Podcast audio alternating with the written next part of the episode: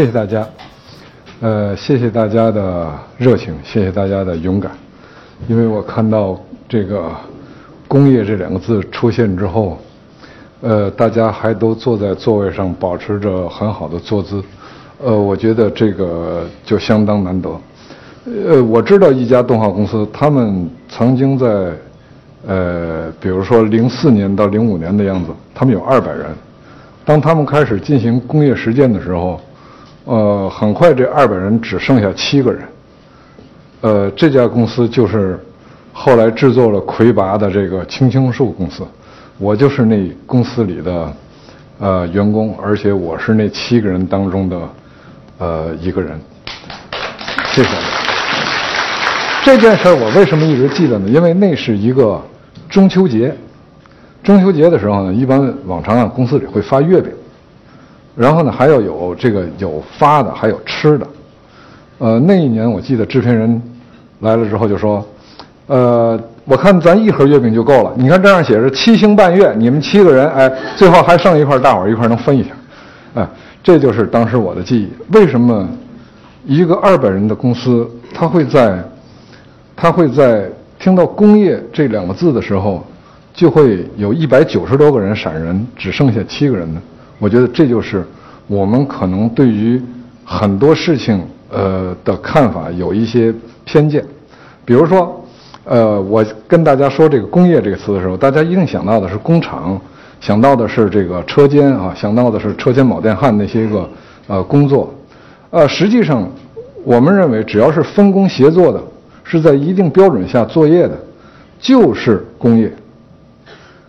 我给大家举个例子，比如大家在家里都包饺子吃，包饺子呢，肯定不是你一个人从切呃切那个馅儿开始，到最后和面，然后擀皮儿，再包，都是你自己一个人，肯定不是那样。那么大家坐在一起，有的呃和面，有的擀皮儿，有的在那儿包，这实际上就是一种工业化的方式。也就是在这种方式下呢，我们大家看看我们得到了什么。如果你这个人你每天只擀皮儿的话，你那个皮儿一定能擀成就是这个擀皮儿专家的这个程度。也就是说，全中国你周边的人没有一个人能擀得比你好。然后你这一年成了专家，明年你再练练这个活馅儿，你又活馅儿是专家了。那么四五年之后，你可能就是整个这个环节的专家。可是如果你是每天呃从剁馅儿开始，然后一个一个包都由你自己来完成的，可能十年之后你才能成为这样一个专家。这就是说，工业化除了是这个，呃，提高效率、提高了品质，它也提供了一个很好的成长方式。电影工业其实一直以来在进行着呃工业化的这个实践，只不过呢是我们一直没有把它呃定义为工业，所以才有现在我们看到的这个现状，也就是。呃，比如说一部美国电影，它到呃中国的院线，它不用做任何宣传，不用像我们还得啊做这个呃硬广，还得到电视台买广告时间来播这个广告，他根本就不用，他就放到那播，他写的是美国产品，然后他卷你这一个亿票房，那就是玩儿，那是起步哈。如果他高兴的话，你只要不让他下片儿，他可以一直这样卖下去，那就是工业化的力量。因为美国人用了一百年的时间，他们把那里的每一项作业都像我刚才讲包饺子的那个程度，呃，他做到了。其实呢，从这个做动画的这个跟刚才做包饺子这个类比呢，也是完全一样的。比如说，你如果是一个分镜师，你每天想的呢是机位关系，啊，你分镜师你每天想的就是机位关系。那么你说这个构图一个一个的构图，它怎么才叫好看，或者怎么才叫顺畅？那如果仁者见仁，智者见智，那这个片子的质量是没法保证的。他们他一定他得要按照一套规则，那套规则，呃，有比较复杂的一套术语来给规定规定出来的。可能分镜的这个呢复杂一点。我说动作的，大家就都知道了。比如说，呃，比如说咱们看咱们的动画片，你你会觉得它粗糙，我就觉得它不好看。它为什么呢？实际上就是因为它的动作每一个动作呢，它做的不到位。为什么每一个动作不到位呢？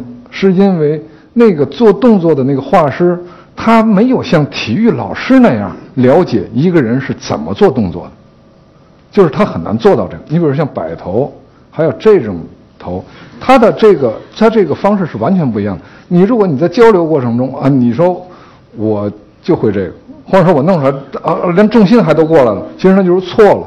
所以从这方面呢，咱们吃亏很大。也就是当时我们在做这个魁拔之前，我们提出的工业化培训，其实针对的就是这样一个现状，就是我们我们的画师没有像体育老师那样了解动作，是吧？我们的背景师并不知道色彩是由光的波长和反射那些关系构成的啊，你都是凭着感觉那样画，那你怎么可能达到他那个水平呢？所以我们就进行了呃这个。呃，所谓叫动画电影的工业实践，当时我们提出的目标是什么呢？我们没有别的要求，我们只让你，只让大家看，你看，呃，美国人是怎么做的？你们看美国的动画片你一眼就能看到美国那是美国片是不是？他不论怎么做，他你一看就知道是美国片。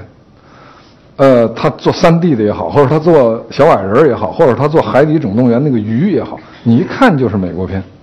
同样，日本产品也是，你一眼就看上去，你就知道哦，这是日本产品。不管它是什么题材的，也不管它是呃讲的是什么故事，为什么会是这样呢？这就是我当时跟青青树的呃同事们交流，呃所谓的就是工业积累的问题。也就是说，美国人用了一百年的时间，只做了一种风格，这种风格叫美国风格。这种风格在出现了之后，就一直统治着全世界的。美术动画美术风格，也就是说，你那会儿你看欧洲的片子，跟它也差不多，包括咱们这个呃中国呃很早以前的片子，或者是日本很早以前的片子，看上去都是迪士尼这种方式。呃，第一个去迪士尼化的产品，动画电影是哪个电影呢？是我们中国的一部产品，叫《草原英雄小姐妹》，只有我这个年龄的人看过。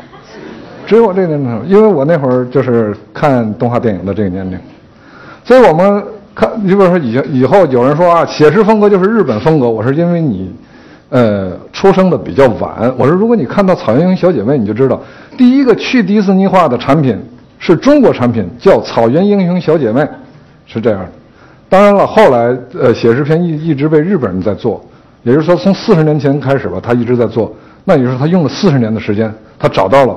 去美国化的一个方式，然后他就一直在上积累。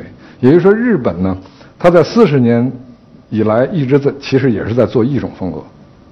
我们中国呢，我们中国的动画开始于一百年前，也就是起步跟美国差不多。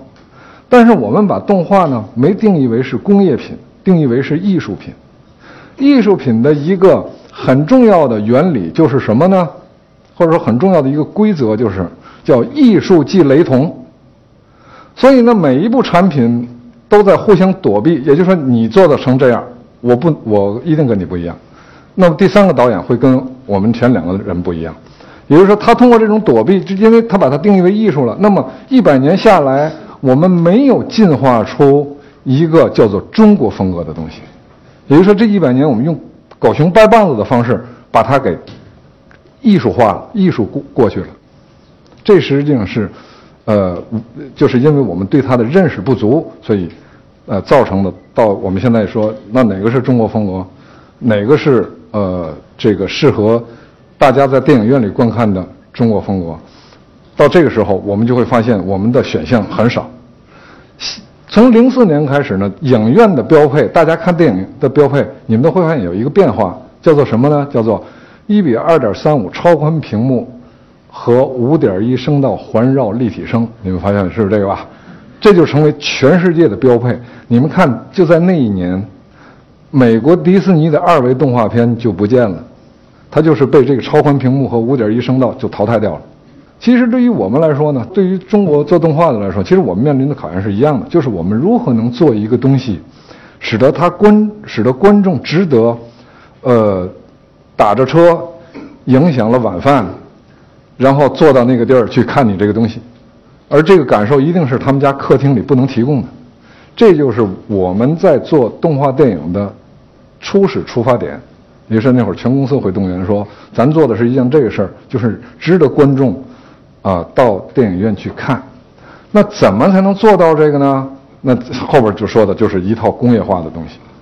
这个工业化的东西，我们是这样认为的，也就是说。现代行业的所有标准只有一个，就是国际标准。只要你是现代行业，你是做汽车也好，或者是你做这个手机也好，或者是你做体育运动都都可以，它的标准只有一个，就是国际标准。地区你在一个地区，呃，你很厉害，或者是你的呃你是冠军，它没有意义。比如说我是朝阳区的乒乓球冠军，这个东西可能高考也许能加一点分儿哈，除此之外大概就没有什么意义。那么你一定得到世锦赛，如果你是一个短跑的，你就一定得到奥运会，哪怕你不是第一名，你要站在那个跑道上，那么你才做到了就是你在这个行业里应该努力的那个目标。所以我们从这个角度开始呢。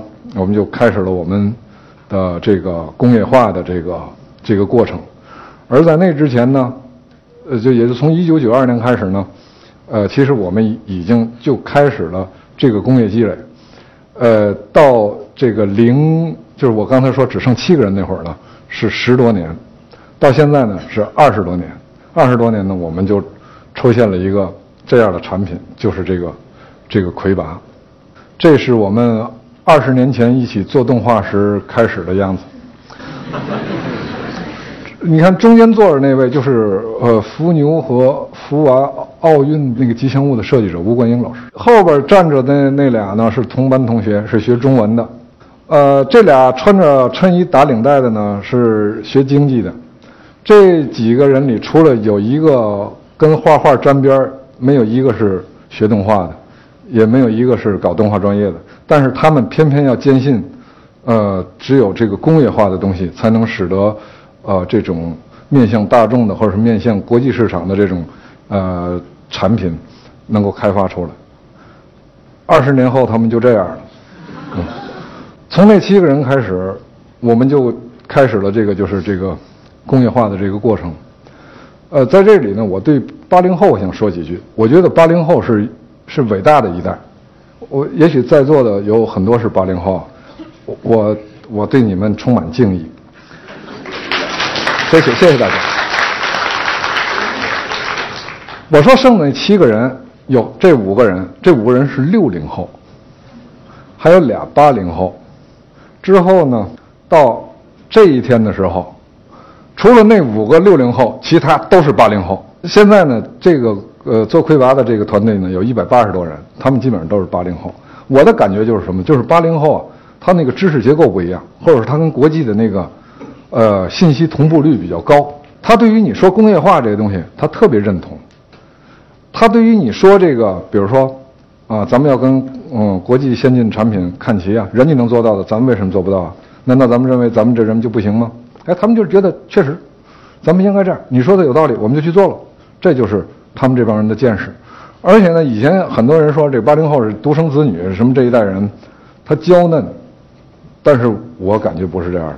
比如在我们这个就是整个这工业化试验中啊，我们的骨干人员有一位，他跟我一起吊着干，也就是每月四百小时，就是这个这个工作计时，就我们打那卡，他最后一月算下来，我一般每月能达到四百小时。这个人也能达到四百小时，就是每天十三小时以上，就是这个，就你在在工作工作时间，而且呢，他到最后他们做到了是我做不到的东西。我给大家讲，就是这个这次魁拔的，呃，新出的这部电影啊，我们采用了二 D 立体化的技术。二 D 立体化的技术是一项什么技术呢？也就是说，你能够看到画在平面上的一个东西，你戴上立体眼镜之后一看。它鼓起来了，这就叫二 D 立体化。真人立体化和三维那个立体化是很容易的，也就是说我用双机位拍摄就够了，对吧？我用双机位拍摄，将来我还原时，你左眼看左眼的，右眼看右眼的，哎，这个立体体积就看出来了。你这个人这边耳朵多一点，我这个眼看到你这个耳朵多一点。平面的二维的立体化难度就在于，它本来是画的一个平的，你你无论用双击也好，还是单眼看也好，它都是一样的。那如何让它鼓起来呢？这里呢就有一套技术。这个技术呢，它在做的这个过程中呢，每一个画面都要检验。那么一部电影的画面，就是这个有效需要检验的是多少个画面呢？是十四万格画面。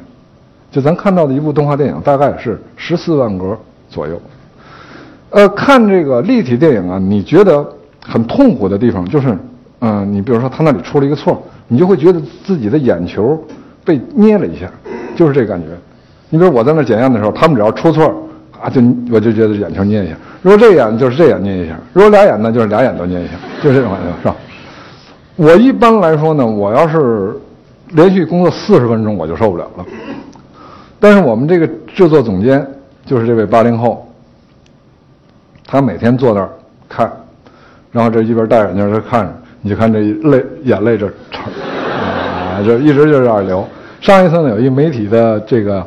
记者到公司去参观，他说：“哎，你看你们这小导演感情还挺丰富的哈。”我说：“对，我说一会儿给你戴上眼镜，你看看你感情就也丰富了。”他他有好多呀，是这种，就是他不是说多难的一件事但是如果你对这个东西不认同，你觉得的你不想去参与，那么这个事儿就做不出来。也就是在工业化当中呢，有其中有很大一块呢是这种东西，也就是说，他不是说他是。多难，但是他非常非常的麻烦。我记得以前有一个漫画家曾经跟我交流，就是说他带的一徒弟，他说啊，那徒弟跟他说了，为了中国的动漫事业，我可以去死。他说哎，你不用死，你只要画对了就行。那时候那我做不到，就是这样。实际上我们在这个过程中，我们经历的就是这样的事儿。也就是说，那二百人，他们可以说为国家动漫事业，我可以赴汤蹈火。说你不用。你只要把结构给我画准了就行。他说：“那画不准。”也就是说，有时候呢，大家呃看这个咱的动画电影，有时候会觉得，比如说国产品呃不好啊，你会觉得他这活怎么干那么糙？其实大伙干的都很认真，大伙干的都很认真，没有人不珍惜做电影的机会。但是因为方法不对，或者说这里没有什么这个就是有效的保证准确性的这方法，它的画面里会出现一些错误。这个错误在大家看来呢，就是那个糙的东西，也就是它一会儿闪你一下，一会儿闪你一下，实际上相当于就是这个东西。只有画准确了，比如说你你比如说这个有一些年轻家长看了魁拔，他说：“哎，蛮吉，我都我我觉得我都老想抱他，我就我甚至感觉到他身上那个汗味儿，那就是因为他的体积结构一定要准。”否则你画的歪瓜裂枣的话，别人一看就是画，他怎么可能他去想抱他，或者他还有什么汗味儿那些就无从谈起。也就是说，我们在这个呃阶段呢，我们一直在努力着，就是寻找一条，就是让咱们的产品能够尽量跟呃国际质量接轨的这么一种方式。而且通过魁拔两部魁拔，第一部和第二部呢，我们也有了呃一些收获。呃，我们就想呢，通过跟大家的分享啊，希望大家。也不一定是非得是你是做动画，不论做哪一个行业，我觉得工业化的思路或者是这种方法，都是将来我们跟呃国际优秀产品进行竞争，或者是在国际这个竞争当中啊能够战胜对手的一个法宝。呃，希望大家呢将来这个有一天，呃，你做领导或者是你做呃管理人员，你要尊重那些呃搞技术或者是搞这种。呃，工业试验的人，谢谢大家。